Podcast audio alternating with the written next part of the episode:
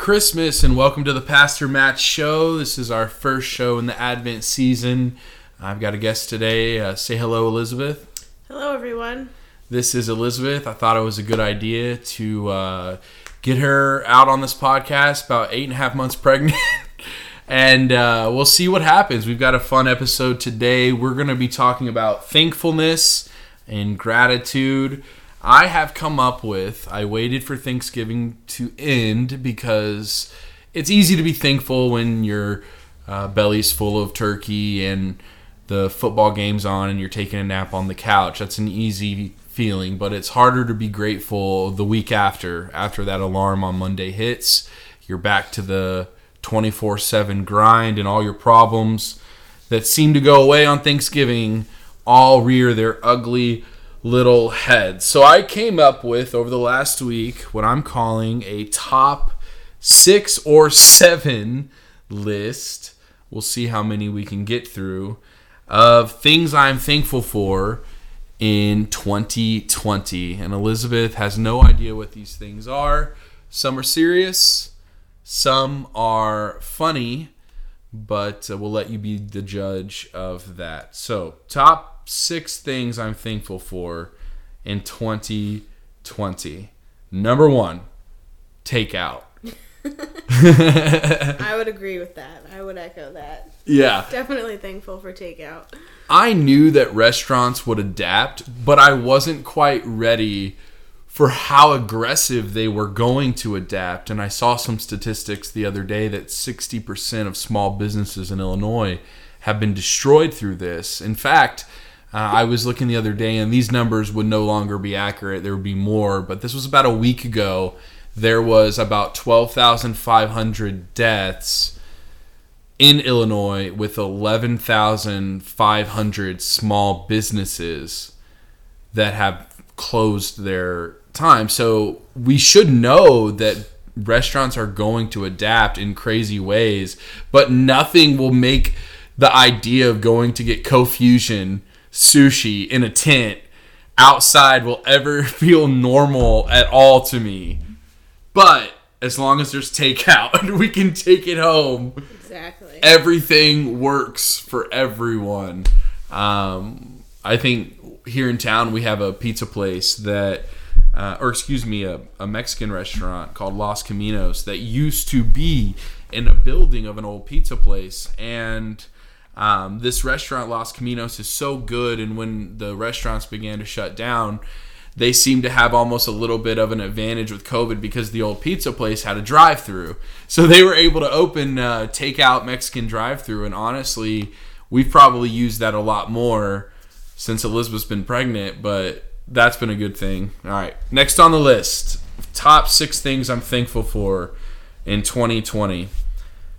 I am thankful for the meaningful time that people were forced to spend together.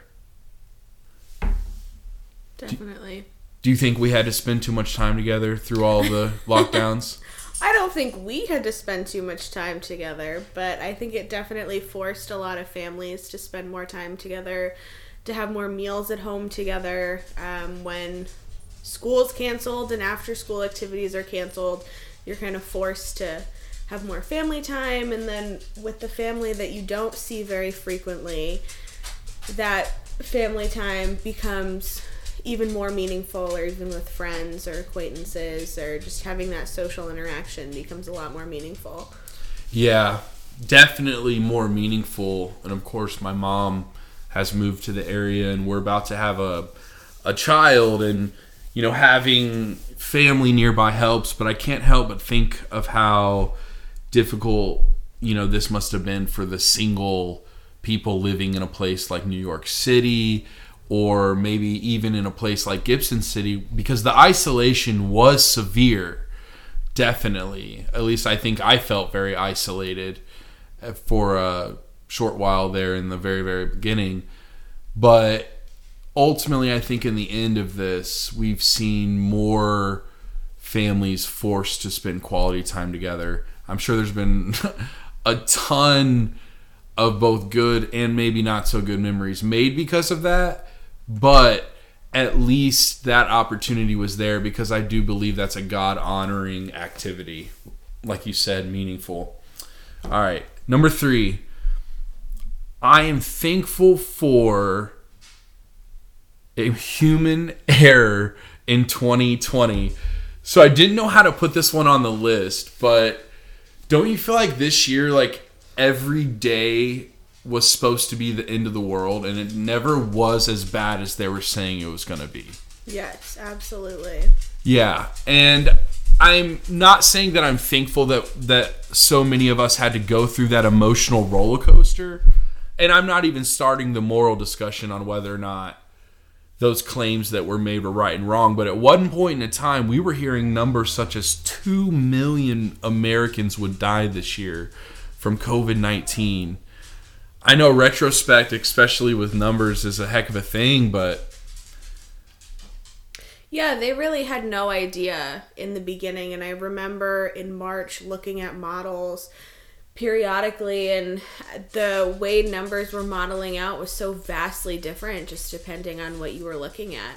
I mean, there were some models saying that basically everything's everything's over, everyone's gonna die, the world's ending. there were some models that were saying uh, it might hit us like a bad flu season, but other than that, we'll be fine. Yeah, it's incredible. Especially shows you how science. Um, people like to say that science replaces God, but this has reminded us that God is unreplace, irreplaceable, or unreplaceable. However you say that, you can't. Science isn't perfect when you have a bunch of humans making a bunch of human decisions about things. And I hope that some of the hate mail and there has been a lot of violent threats made against scientists on both sides of this coin. Absolutely. And that's the sad part is when you see it to get violent, someone is, um, you know, really needing to stand up and be a leader during this. And, and it doesn't have to be, you know, the president. I'm not even going there. I'm just saying that I hope that it, that doesn't turn into, you know, any more of the violent stuff. But they have been wrong on a lot of things. And I am thankful for that because usually they tended to be wrong on the it wasn't so bad. What about the murder hornets? Yep. or what about World War II with Iran in January, or World War III with Iran in January? We forget about the murder hornets and that because it's just COVID was so bad. Um, all right, next one. Number four. Top six things I'm thankful for for 2020. I am thankful for the exposure on certain topics that 2020 has brought. Let's talk about the racial racial unrest. I'm thankful that we're talking about it. I'm thankful that it's a normal conversation. What do you think? Yeah, I agree. I think that uh, it's definitely a conversation that needs to happen, and regardless of your opinions about particular events and groups and people, I think it's a good thing that that we're just talking about it as a group. Yeah. And I think the hard part is is that so many people would say, "Well, I am thankful for that conversation, but I'm not thankful for the way in which sometimes they're going about trying to get that message across with alluding and um, some peaceful protesting, some protesting that isn't as peaceful. And that's the hard part is that how can we get beyond the way we're communicating and start actually communicating about the same thing? But I am thankful that the topic has been brought up. You know what I mean? That's that's the exposure I'm thankful for. You know, we've seen a lot of stuff about child uh, sexual pedophilia in 2020 with the Cuties Netflix documentary that was out of France and basically was following four young French, I think foster kids was the storyline. I didn't watch it, but four young French foster kids who kind of show the coming to age story of a sexualized French girl. And there was a lot of outrage because the way they shot it, there was a lot of sensual sexual scenes with the young girls who actresses within their own rights were playing, you know, they were 12 or 13 year old actresses. And Yeah, just to sum it up, it was rated. It was a film about children that was rated R because of the sexual nature of the scenes. That's Elizabeth's uh, mathematical side, just getting that out much more efficiently than me.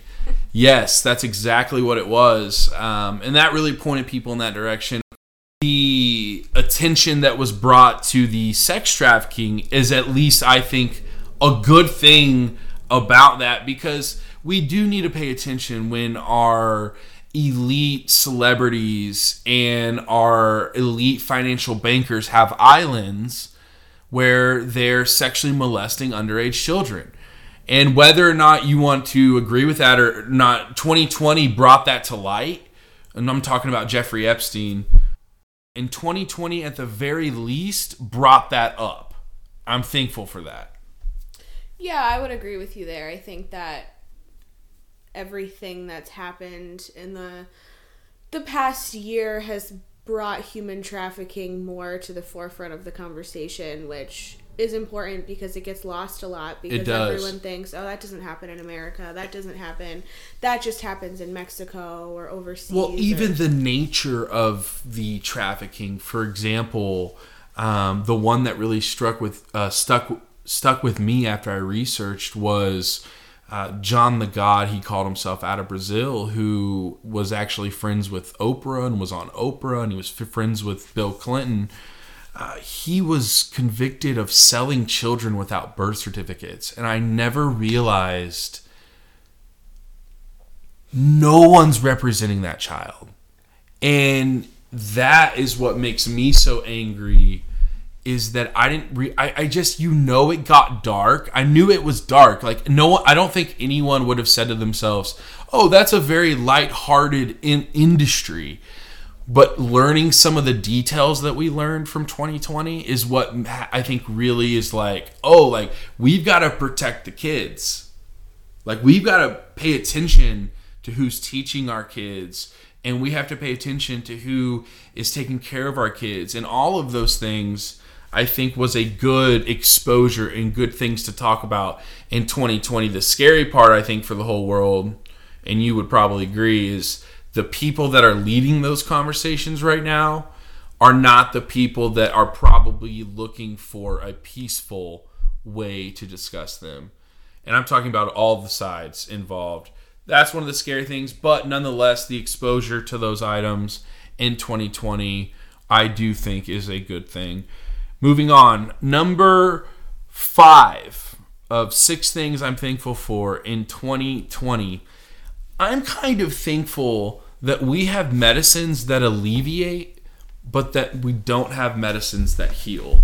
And what I mean by that is with COVID, we have nothing that can 100% right now. Of course, vaccines are on their way, okay, whatever. But we have nothing that right now you can go to the store and you can spend money and you get a pill that just you're you're cured. You don't have to deal with it. Right now that does not exist. We only have medicines that can either alleviate the pain, alleviate the symptoms, but we don't have that just cure.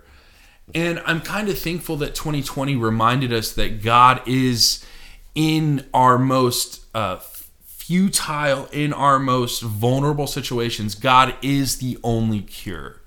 I think that is a message that most people in the in in the world, though they may view God differently, it may not be the Christian God.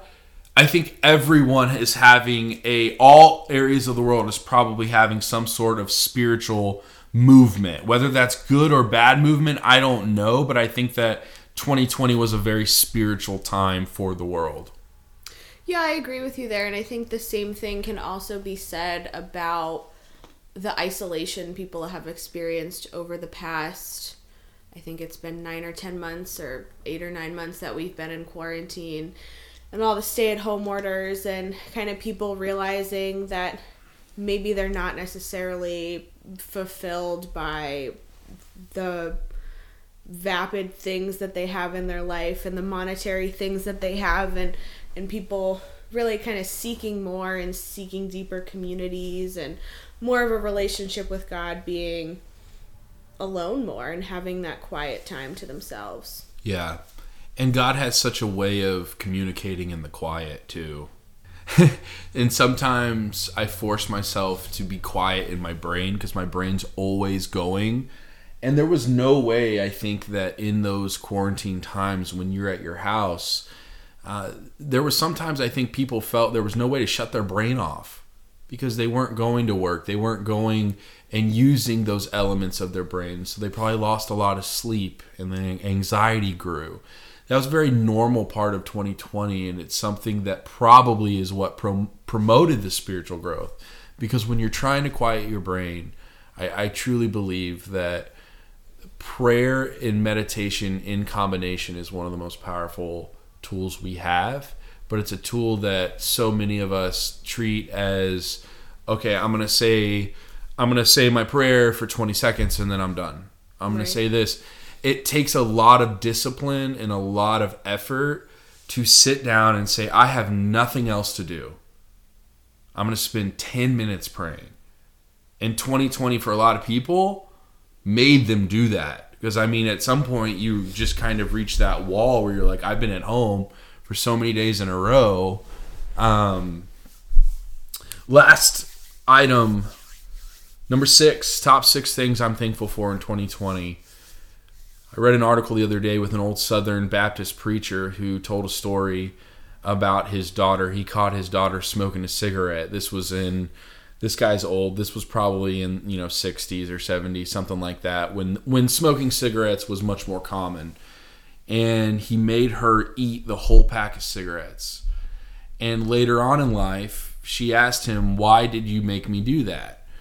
And she always thought it was because, well, cigarettes taste bad and that it's going to teach him, teach her to, uh, you know, not do that.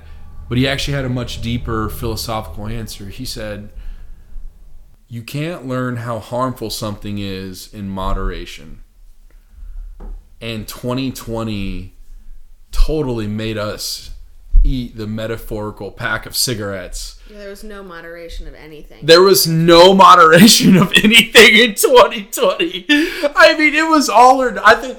I mean, me and you are such a simple uh, type of people, but it just felt like even in our own personal lives, everything seemed so much more extreme, and the decisions that were so much more, you know, everything. And I think that that ultimately is a good thing because I think, like the Southern Baptist preacher's daughter, we need to learn that not everything is good for us that we're doing. I think I hope that communities slow down and and not have so much going on that kids, you know, barely have any time just to be with you. You know what I mean? Or I hope that we do learn that hey, we don't have to always go spend money vigorously to live a happy life. Whatever the lesson being, I think that because 2020 has been so extreme, we're kind of waking up to that in a way. Yeah, I would definitely agree with that. I think this has just been an unprecedented year in all aspects of everyone's lives. A lot of people lost loved ones, not only to COVID, but also to suicide or just generally the older population passing away, those people that weren't able to mm-hmm. have visitors. For example, just when hospitals were closed off, even if you you didn't have COVID, you might not have been able to see any of your loved ones before you passed or in those kind of situations. And I just think a lot of people have gone through trials this year, losing their jobs, or, you know, people that just have general commission based jobs that had a harder time, or people who were, were furloughed or laid off. And I think it's just been just been a really big year for everyone. Yeah, most definitely. 2020 has been a crazy year. It's been up and down. It's been all over the place, and I think that for us as we welcome in a new child, I, I'm not necessarily afraid because of the chaos. Uh, because I tell you what, one thing always happens out of the chaos comes Jesus, and he calms the storm. So, whatever storm you may be facing in your life, there's always a reason to be thankful because of Jesus. We'll see you next time. Thanks for listening to the Pastor Mat Show.